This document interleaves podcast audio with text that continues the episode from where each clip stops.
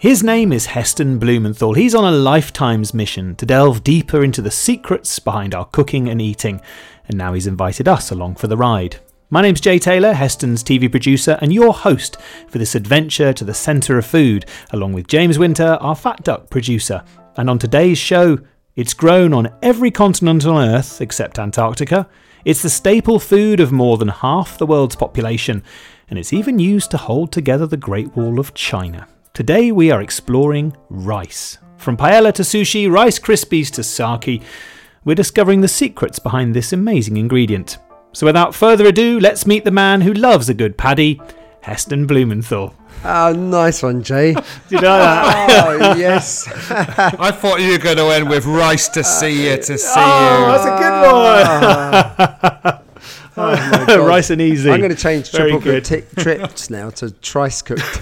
Rice cooked chips. And you stole my thunder because I was going to do the Great Wall of China. Oh, did you know that as well? Yeah. I was that starch. We clearly Googled the same places. We, we, oh, is that what it was? It's starch, and in fact, we'll come on to it. But that's one of the keys to me. What I I think about harnessing rice's um, uh, ability to be used for so many different things. It depends on how much you polish it. So all rice is brown, uh, but brown rice will only last for a short period of time. Once you've removed the brown cover, rice can age for ten to thirty years. And the more outside cover you remove, the more proteins and oils you remove, and the more starches are left behind. So do you want to use the rice for flavor? It's it's starch. If so, it has two different types of starch. Do you want to use it for binding? Hence the Great Wall of China. That's amazing. So it's it's it's it is literally a kind of building block almost. I think that ten to thirty well, years and what, shelf life's yeah. amazing. And talking about that, we call D N A the building uh, building block of, of of life and protein. And rice, I think, has something like, it's not the exact figure, but thirty percent D N A of human beings. Yeah. Wow, rice to see more you. More in common with rice than we to see you, rice. Right, well, we'll come on. We'll come back to rice in just a minute. But before that, we've had some correspondences. Thank you to everyone out there who keeps getting in touch with us. We love it, and it makes a big difference to sparking imagination from Heston and leading to places we do not know where. So um, please do keep getting in touch. Heston's podcast at gmail dot com and Heston's at Heston's podcast on Instagram. Plus, do us a favour, subscribe while you're there. Send some comments, those kind of things. Apparently it helps algorithms and stuff, and it's nice to have you along for the ride. Heston, we have uh, Penny Hems has got in touch. Hello, Heston, Jay and James. I would like to submit an unusual flavour pairing. Her mum introduced her to it when she was young. She doesn't know the origin of it, but she thinks it's from the uh, seventies or eighties magazine, which sounds about right. It's celery cut into sticks and smeared with peanut butter. Unusual, but it works, and it always makes her think of her mum, uh, which is lovely. And she's also suggested Marmite on toast with a boiled egg for uh, heavenly for umami flavour followers. Both of which, again, one of those ones sound completely logical, makes right? Makes complete sense to mm. me. Yeah, I, I think the peanut butter celery one would be great. Peanut butter sounds delicious. Yeah, you could just dip your celery yeah. sticks straight in the jar. And that, that, that rich sort of egg yolk running over yeah. the sort of salty umami Marmite. Yeah. Seems so wise. I thought I've, that feels like one I've had, right? It feels yeah. like one of those ones that I must have done that at some point. I also like the idea of celery sticks with Nutella. Basically, most things with Nutella like, would, would go quite nicely. Little in this world. That yeah, you remind me of Elf. Remember, is it Elf the movie, the Christmas movie Elf? So just anything that's got bonbons or sugar or honey. Syrup is made. Yeah, maple syrup, it works. The American recipe for breakfast. There was always something about sort of celery and salt, wasn't it? I mean, you dip your celery stick in, into salt and you eat it that way. It's it's it's one of those ingredients that, I don't know, I always feel it's it's underexploited, celery. I mean, it's obviously the backbone flavour-wise of many dishes, like risotto, which we might talk about today, but, you know. That's an interesting point, because celery and salt, and you have celery salt you put on eggs. Now, if anyone's ever tried to juice a celery stick or celery sticks, then reduce the juice by a half or three quarters. It is so salty. So celery, I think, contains an awful lot of water and an awful lot of salt. Now, I don't I wouldn't imagine I don't, it contain loads of salt. I just think That's it, interesting, it's interesting. Huh? I don't have an answer. I, it, it was just expressing a thought. Meanwhile, Daniel Kushner has got in touch. Hello there, Heston, Jay and James. My name's Daniel. I'm from South Africa. Oh, how exciting. I love our South Africa. We've got people from around the world saying hello. In February, I started a two-year programme at a culinary school here in Johannesburg. Congratulations, Daniel. Every morning on my way to school and every afternoon, I've been listening to your podcast. It's quite exciting. I think yeah, we're pottering through the middle of Johannesburg. That. Uh, I want to send through an email to thank you for putting out the podcast. I've learned so much from listening to it over the past few months. I've even had many times in class when the chefs asked me a question and I could think back to an episode for the answer. Oh dear, that's a bit worrying. That's great, isn't it? Like especially as all our answers are based on very hard scientific researched fact. Exactly. Daniel, please do look at a book as well. He said, thank you so much for anything, but while I have your attention, I would like to ask a question. Maybe this is his homework this week. I've always managed to ruin steak. For some reasons, no matter what I do, I always overcook it. Occasionally I'll get it right and have a rare to medium rare piece, but I cannot seem to replicate the results all that often. Any tips for making sure I get the correct doneness consistently? Kind regards, Daniel. Thanks for that, Daniel. Heston, steaks. Okay, basically get a pan, put it on the heat, full heat. No oil at this stage, and just leave it on the full heat for at least five minutes. Maybe ten is even better. If your steak can be at room temperature, that's even better. Then you can season the steak before or not, as as you wish. Pour some oil in the pan, but put the steak in the oil very quickly after after you've put the oil in the pan. If not, because the pan is going to be so hot, so it'll be smoking. Put the steak in and flip the steak every twenty seconds maximum. Then you have a you have a choice. I would suggest a probe, a thermometer. It will take, so from a temperature point of view, blue a blue steak is about forty-five degrees centigrade. A rare steak, this is in the center, it's fifty.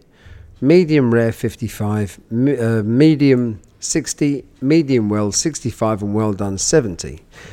Now that, when it's smoking in the pan, you need to remove the steak five degrees before you want um, your level of doneness. So if you want your steak to be rare, fifty, take it out of the pan at forty-five. That's where the probe becomes very handy. You just pop the probe into the, make sure it goes into the middle of the steak. When it gets forty-five, take it out. But you've you've been flipping the steak. Put the steak on a cake rack, not a plate. Because if you put it on a plate, you will sandwich the heat from the one side of the steak between the steak and the plate. So that will, that will continue to cook. So you put it on a cake rack so there's air around it. If you don't have a probe, um, there is a very old-fashioned way of rough, but it's it's it's useful enough, of telling um, whether a steak is rare or medium or well done. So take your hand. I have my hand. Now, without any tension, put your thumb and forefinger together softly to touch. Then with your other hand, your other forefinger, touch the, the fleshy bit of your hand between your thumb and your forefinger. Gotcha. Is that, is that technically the mound of Venus or something? Is that what they call that bit of your hand? That's very grand. Oh, very grand. Sounds a bit dodgy and very grand. I, I, I, I might have just made it. Mound up. Of Venus, right? Touch your mound of Venus. Something that like sounds that. Like something from a Jim Cooper novel. So then, remember that texture. So that's more like um, that's more your rare, between your sort of blue to rare steak. Now, put your forefinger and thumb together. But don't don't squeeze, just put it together and touch the same piece. It's slightly harder. Oh, it is, isn't it? Yeah. yeah. Now go to the next finger, a bit harder. And now put huh. your little finger and thumb together without pressing, and then you get more well done. So can you, you wow, see great. How your mound of Venus has become, I don't know how you do, I don't know how you would explain what's happened to my mound of Venus. I've gone to the doctor's. His teacher, but, but your steaks come out just right. Daniel, how did you get such a good steak? I've been touching my mound of Venus every night. Heston told me to do it. Yeah. But then, so so then, when the steak is on uh, on the cake on your grill, leave it for at least five minutes. Closer to ten is better. and then your sit, cake rack grill. Your you mean? Ca- yes. So it's it's had air um, around it, and then serve it. That's it. It sounds so simple, but those little things. Yeah, be, just those, be the, the use brave. Of the probe sounds really interesting. The probe will make a or, such a massive difference. Be brave with the pan, but please, please, please do not put the pan on the full heat for ten minutes with oil in it. Otherwise, the oil would ignite. The pan won't melt. If the pan melted, it wouldn't part. It wouldn't go through past the health and safety kind of checkpoints. And if your gas or your your induction or your halogen hob or whatever your hob is, it's got sort of one to nine in settings. If it was dangerous, they wouldn't have that. So just put it on, put the pan on, leave it on. But just put the oil in just before you put the steak in. Now, here's another important point. If you're going to do four steaks, remember that you, those steaks, and this is why it's more beneficial for the steaks to be at room temperature. If you take them out of the fridge, they're cold.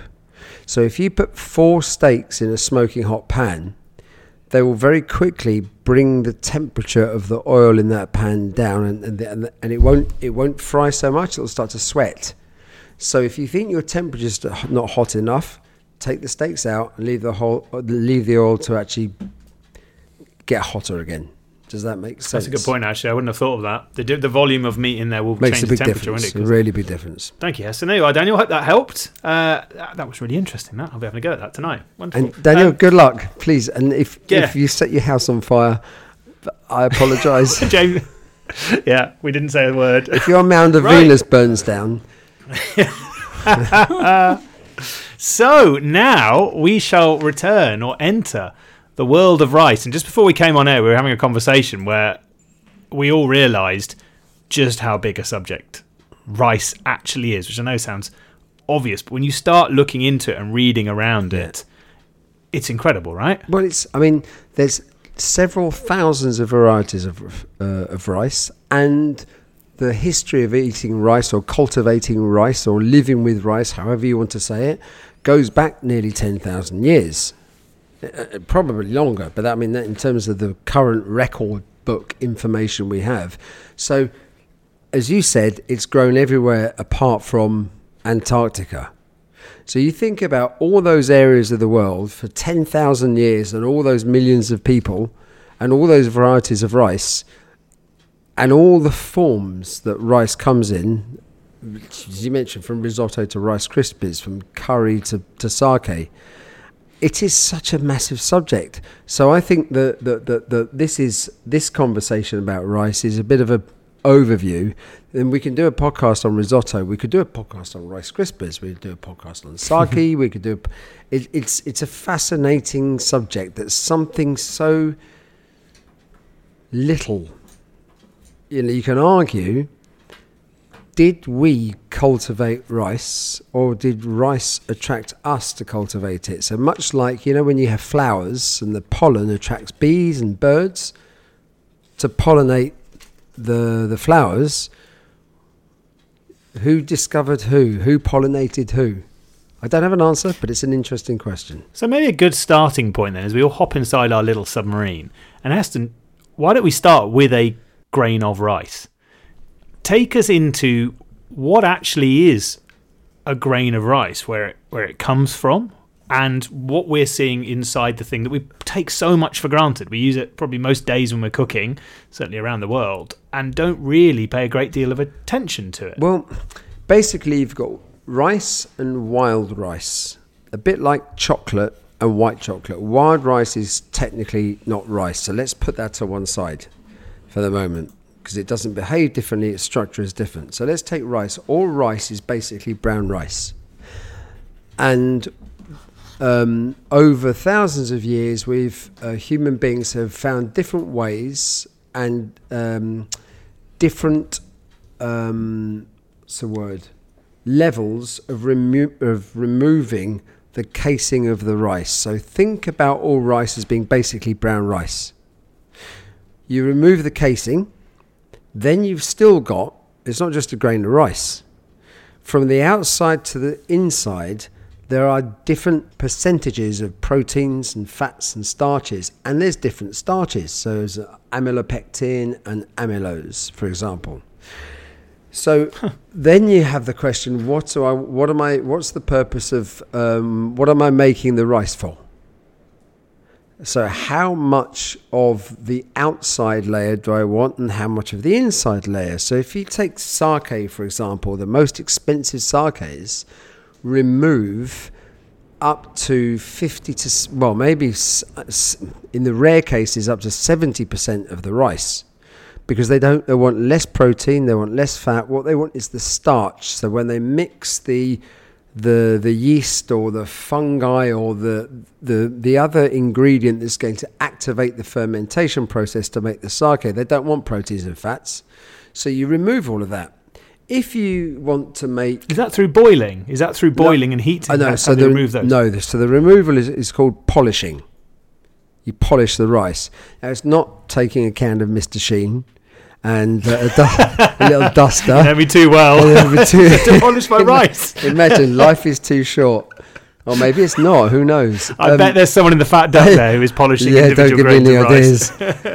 So that the classic way of polishing rice is you tumble the rice with itself. So you put the rice in a barrel, and I suppose in the olden days you would spin the barrel, probably with a handle or something.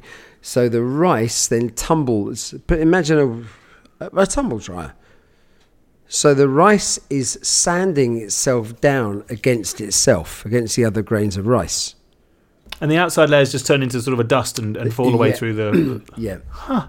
Um, and then you the, you can... The important, very important thing is when rice is grown in uh, in rice fields, where the water comes from. So is the water, un, if it's coming from underground, it would naturally have a bubbling effect. I mean, not, I'm not saying you're going to literally see the surface of the water bubbling. However, in a sort of maybe non-visible level, that water is, is turbulent enough to stop it being stagnant. It's very, this bit's very important. And in parts of Italy, when they normally around um, Milan is a big, is a very big... Um, Uh, sort of Italian home of rice growing. There's flat fields. So where does the water come from? How does it arrive in the rice fields? If it's not moving enough, they then take some of the water and find a way to pour it in. Like, imagine if you, you, you know that theory that um, water goes down a plug hole in the opposite way in Australia than it does in, in or in the south than the north of the world. It's yeah. nonsense. Is it? Same oh, way. I always want to try that as well. But if you leave the plug in the sink, so let's say you've got the plug on the chain, it's not in the plug hole, but the plug just happens to sit at two o'clock from the plug hole, that will seed the movement of the water. If the if the plug is hanging at four o'clock or six o'clock, all of these things will affect the vortex of the water going down the going down the, the, the, the sink. So the movement of the water that the rice is grown in is really, really important. Then obviously you've got the harvesting. They then the, the polishing. Um, how do they? How do this is a very ignorant question, but the rice itself, the grains of rice, yeah. they're grown.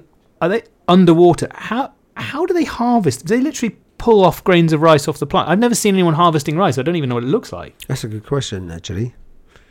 I wonder if James, James, do you, do you, have you... Do you know, you I don't know. I I, I, I I went, I filmed in Milan with a, with an amazing rice company, but I never went into the physical harvesting. I'm sure there are, like um, like picking grapes off a vine, I'm sure there are many ways of of harvesting, of harvesting rice, rice. Yeah. Yes, I mean, I'll have, a, I'll have a look, but I'm sure it can be mechanised, and I'm sure a lot of it's still done by people up to their waist in water, pulling rice out. And it's now. Actually, we talk about the importance of our relationship with food. What we don't think about, we think about a big bowl of rice as cheap food.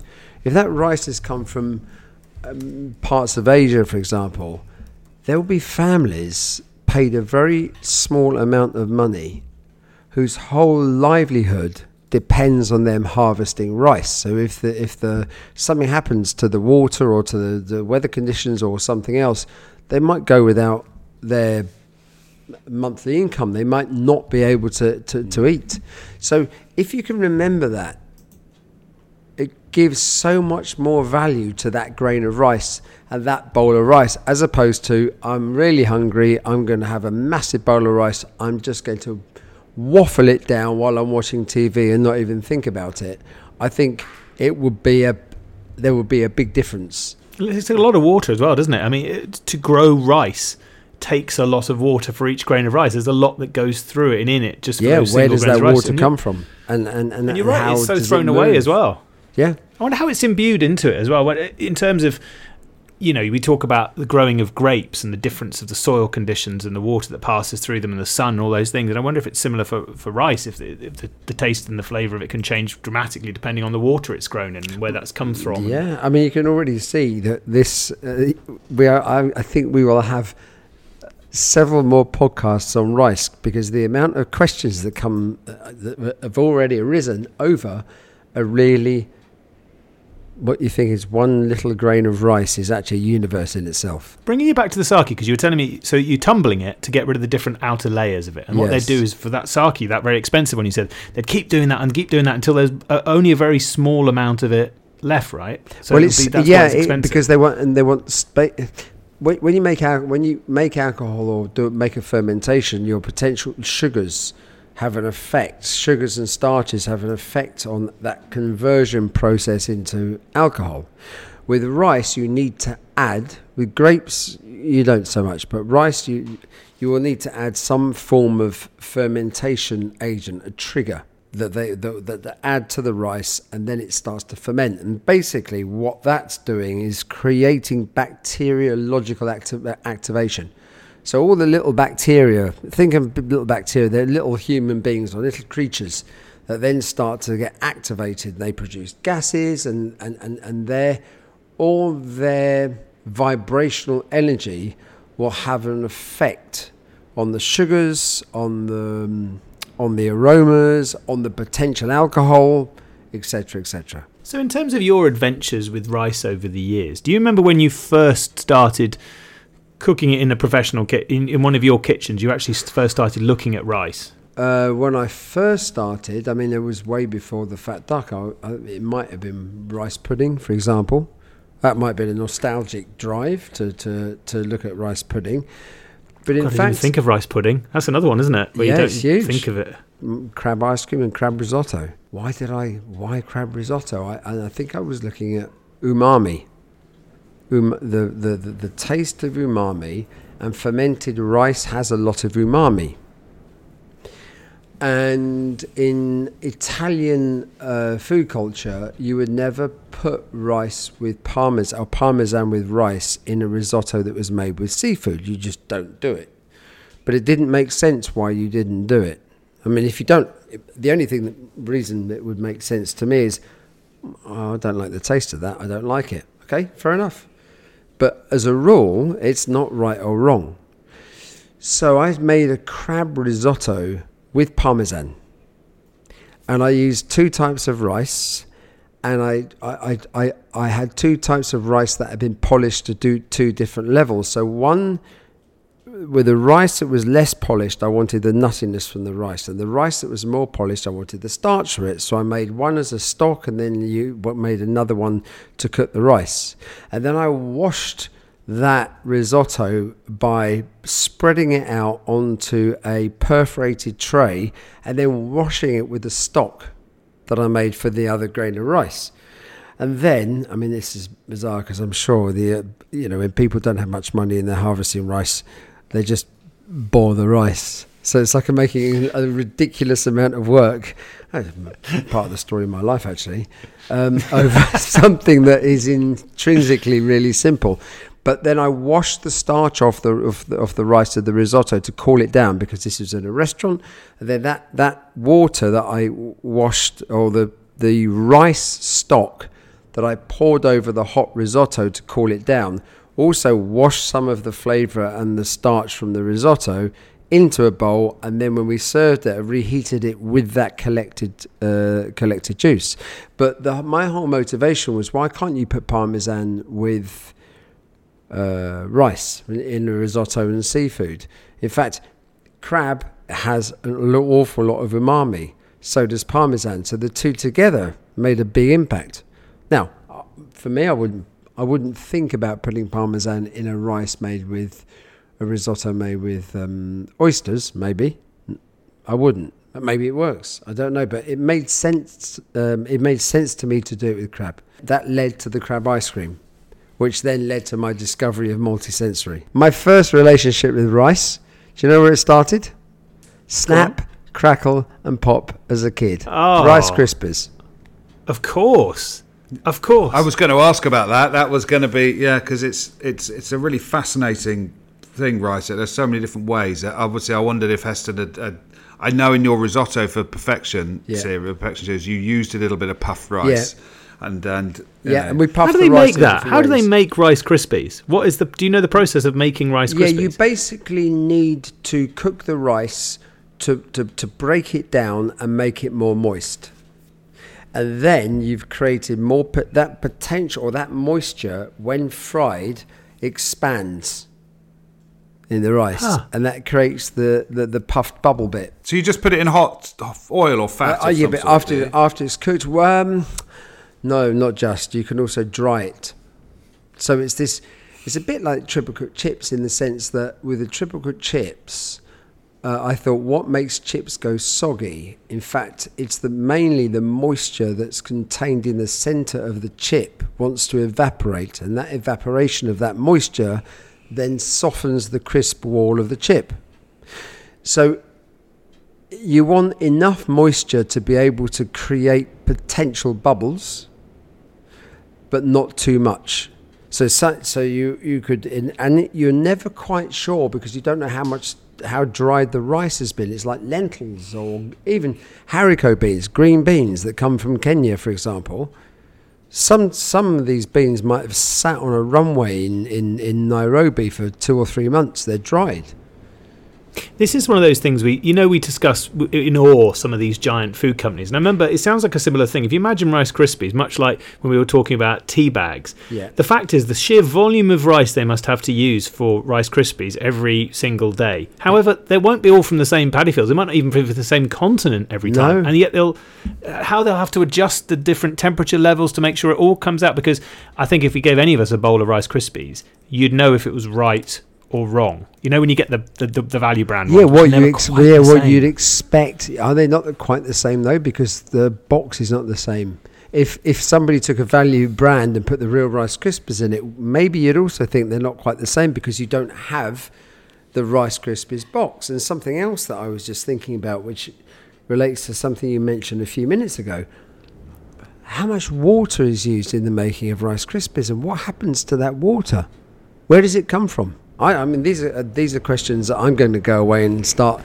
I might not be doing anything else for the next week. I'd be obsessed about how much water is used in the in the making of rice and what happens to that water. Is that such a massive waste of water? And if so, does the benefit of, of sustenance for human beings from the growing of rice, does does it affect the amount of water available to people that don't have access to fresh water? Do you see what I mean? I, I found out the other day that, and I, it's very unromantic, but it makes a lot more logical sense, that all bean sprouts, yeah. which I always think of a very exotic ingredient, are made in Acton here in London. I was like, really? And yeah, there's big vats. They grow them up in North London, or mm-hmm. Northwest London, and they're growing vats and because they need the volume of water to make them, but also they go off so quickly you couldn't transport them from abroad anyway. And it was just this idea of this ingredient I always think of having travelled hundreds of miles to me, are actually just made up the road. And it feels, it, they grow them in these you know, big vats. Why, why Croydon, now uh, th- th- this is going to be, I'll miss some bits out of this, I'm sure, because it's. I've just remembered it. There's a there's an amazing perfumier called Roger Dove. Been in the business for years, very flamboyant. He's a wonderful man, brilliant perfumier, who told me this story. So if I get it wrong, Roger, then don't Sorry, blame Roger. me. But he told me that Croydon was called Croydon because it was a, something like Roman for crocus. And that was the centre of the U K saffron industry for the perfume making. Croydon and Croydon oh, saffron. You never know, James. This is another one we'll have to put through the fact oh, filter, absolutely. But I think I'm going to go with absolutely. that. Go I mean, with I, it. I mean, Croyd, Croydon has never been so glamorous, if that's true. No, I know. That's, well, that's what I was going to say. I can't believe it. Of all the of all the places, it, you know, it's, and it's, and it's worth it's it, you know, it's almost worth its weight in gold. Saffron, Croydon, yeah, saffron, beautiful Croydon. Yeah. I remember we, when we once you took me for sushi, and you sort of talk to me, and we'll do a separate podcast all about sushi, but just the rice yeah. aspect of it, you were talking about the difference that the temperature you serve sushi in general, but also the rice is at, can make a huge difference to the way it feels in your mouth and the flavour of it and all aspects to it. And I was, Massive. as you were talking, I was thinking the difference between rice pudding versus sushi rice versus risotto rice and that spectrum oh, of temperatures. Or Thai, imagine Thai fragrant rice or basmati rice, or I mean, there's there are several thousands of varieties of rice, and some of them I I got obsessed, a bit unlike me, with there's like a, it, yeah. the, the fragrant rice smell. I adore it, and and I tried to extract it, but it was quite difficult, from pandan leaves. Oh yeah, I know the smell you're talking oh, about, and it's a really difficult one to get because it yeah. floats away so quickly. It's warm, it's welcoming, it's absolutely pandan, and and if you. If you can get this, I don't even, this sounds really bad. If you can get hold of some pandan leaves, just put them in a jug of water for a few days and have it, have, it's beautiful. Pandan leaf, lemongrass and ginger, for example. But pandan leaf is that smell. When you have oh. Thai fragrant rice, I don't know why, it is just like a warm blanket. I nearly said a wet yeah, warming blanket. Is the, that yeah, sounded, that's exactly that's what I described it as. Thing. Mm. Yeah. Nice as a wet blanket. No, war- warming is exactly what the smell is, isn't it? It gets inside you. It's a really comforting yeah. one. I'd love to see yeah. you trying to extract it there. Well, I believe that's a molecule called acetylpyrroline, yes. which both rice and pandan share, yes, isn't it, is. it? And I think that has so many interesting and complex characteristics, which can either be warm and comforting, but also, depending on the rice variety, can be mixed with some other volatiles, which creates some very interesting different flavours, which is part of the charm of different rice varieties when you go looking for the, the different yeah. subtle nuances of that, that aroma is where you have the difference between jasmine and, and basmati rice or, or plain white rice yeah. and brown rice. You know, it's all it's there in different ways, and I think that's that's part of the charm of it all when you're working with rice. I think, you know, to, to see how you can work with that flavour and, and as you were saying, Heston, you know, ex, extend, extrapolate it and, and compound it or work with it and against it is, you know, is where rice cooking becomes really interesting. You yeah. know what rice goes well with? I don't want to be all lads lads curry house, but chick, do you remember chicken curry rice half and half, chaff chips half rice? Something magical about that mix. I don't know I what don't it is, but just oh. You never had half and half? I, that was I, it. I that know, was, yeah, I know no. of it, but I don't think I've no, I've never had it half and half. Have you never had it? Oh, you got to go to in, working in the Beeb in, in, in Wales for years in the B B C club. It was always chicken curry half and half, and that's all you'd ask for, and you get half rice, half chips, and the two things together. It's just, I don't know if it's a very Welsh thing or I don't know, but it's it's brilliant. It's the magical mix. I don't, I can't argue with that. I, I don't know what to say, Jay. It's it's the uh, yeah, and apparently here's another fact: rice has minerals and antioxidants that keep the skin soft and smooth. I should probably eat more rice, shouldn't I? It's it's skin or, or our skin. I, I presume I presume our skin. I read earlier there was there was some.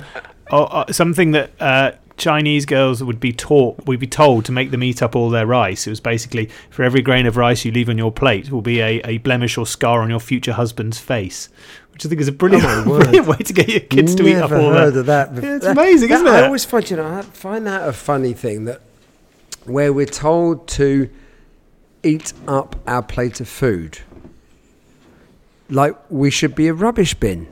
Now, don't waste it. Don't waste it. Well, surely, if you're not going to eat your food, what, why don't you just put it back in the soil? Put your food in the soil and grow stuff from the soil, so you're reusing your food. Why would you shove it in your bodies so you don't put it in the rubbish bin? How much damage has been done to human beings by being told to eat up their food, eating through guilt? You didn't eat How many all the vegetables have we been put oh, off yeah, by my, my to son's, eat them? My oh. son's got a, my daughter. Normally, they say my son's got a great appetite. Whoa, yeah, why? Why? Maybe he's so full of guilt that he doesn't want people to think he didn't like the food. You're not allowed to speak to my kids. So uh, another podcast, guilt eating, eating for I guilt. Can talk till the cows uh, well, come home on well, that. Well, just one. Before you move, well, just to share a, a personal torment. My my primary school was exactly run by that rule. At lunchtime, you were not allowed out onto the playground you, to play football food. or whatever game until you you cleared your plate. And so basically, everybody had pockets full of beetroot and, and shoes. full of kidney beans. Imagine when you kick, escape. You kick a ball and flaying behind it is like it's just a whole vegetable garden. There's a whole whole industry of people burying it underneath the playground and sort of Beach. Getting those strings on your trousers bottoms.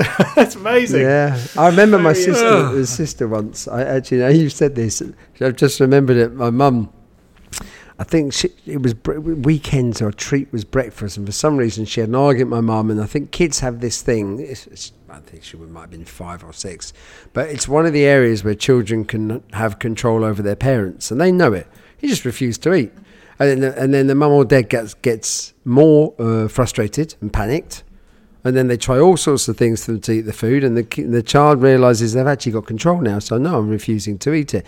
I don't know what my mum said to my sister, but I think it might have been quite threatening. So she she. she went out of, the, out of the room, and my sister managed to lift up the corner of the carpet and put it, the, it was basically like half or two thirds of a fried egg on toast under the carpet. No, yeah, that's amazing. Yeah. How long Did, after was it discovered? Didn't yeah. go down too well. Maybe there's oh, other. I mean, yeah. Well, what about that? That could be some that, another just sort of question. If anyone's interested, maybe. Um, interesting places where you might have hidden your food outside yeah. of and the dishes swallowing. You hated to eat. Yeah, or how long you put it or, in your mouth yes. for, and to look at like a like a hamster yeah. where I'm going to put it in my mouth, I'm not going to swallow, but I'm going to make it look like dogs are brilliant at doing that, aren't they? When they're if you if you want to give medication to your dogs, they they're experts at making you think that they've actually swallowed the tablet, and then like an hour later they it, they've managed to keep it undissolved. It gets spat out somewhere, and you never know the difference. The low water mark in my childhood was boil in the bag fish. Boil in the bag cod, I remember it vividly. I can still see it today. Oh my and god! Being I did forced Findus, to eat that. Findus, they oh. did it. It was, but did they have rice with it? In a parsley sauce. So bad. Yeah, with rice was, and yeah, parsley sauce. There was sauce. rice. There was rice. Yeah, yeah. Oh, and, yeah, yeah, yeah. Boy, that's it. Parsley right, it was, yes, and it oh, had a, it, it, when it, it it came out with this really thick, chalky white because it was so overcooked. I'm yeah. getting P T S D. This is yeah. Off it. It's oh. Yeah. Where did you work? So Jay, where did you hide that? Yeah, exactly. That was. That was oh.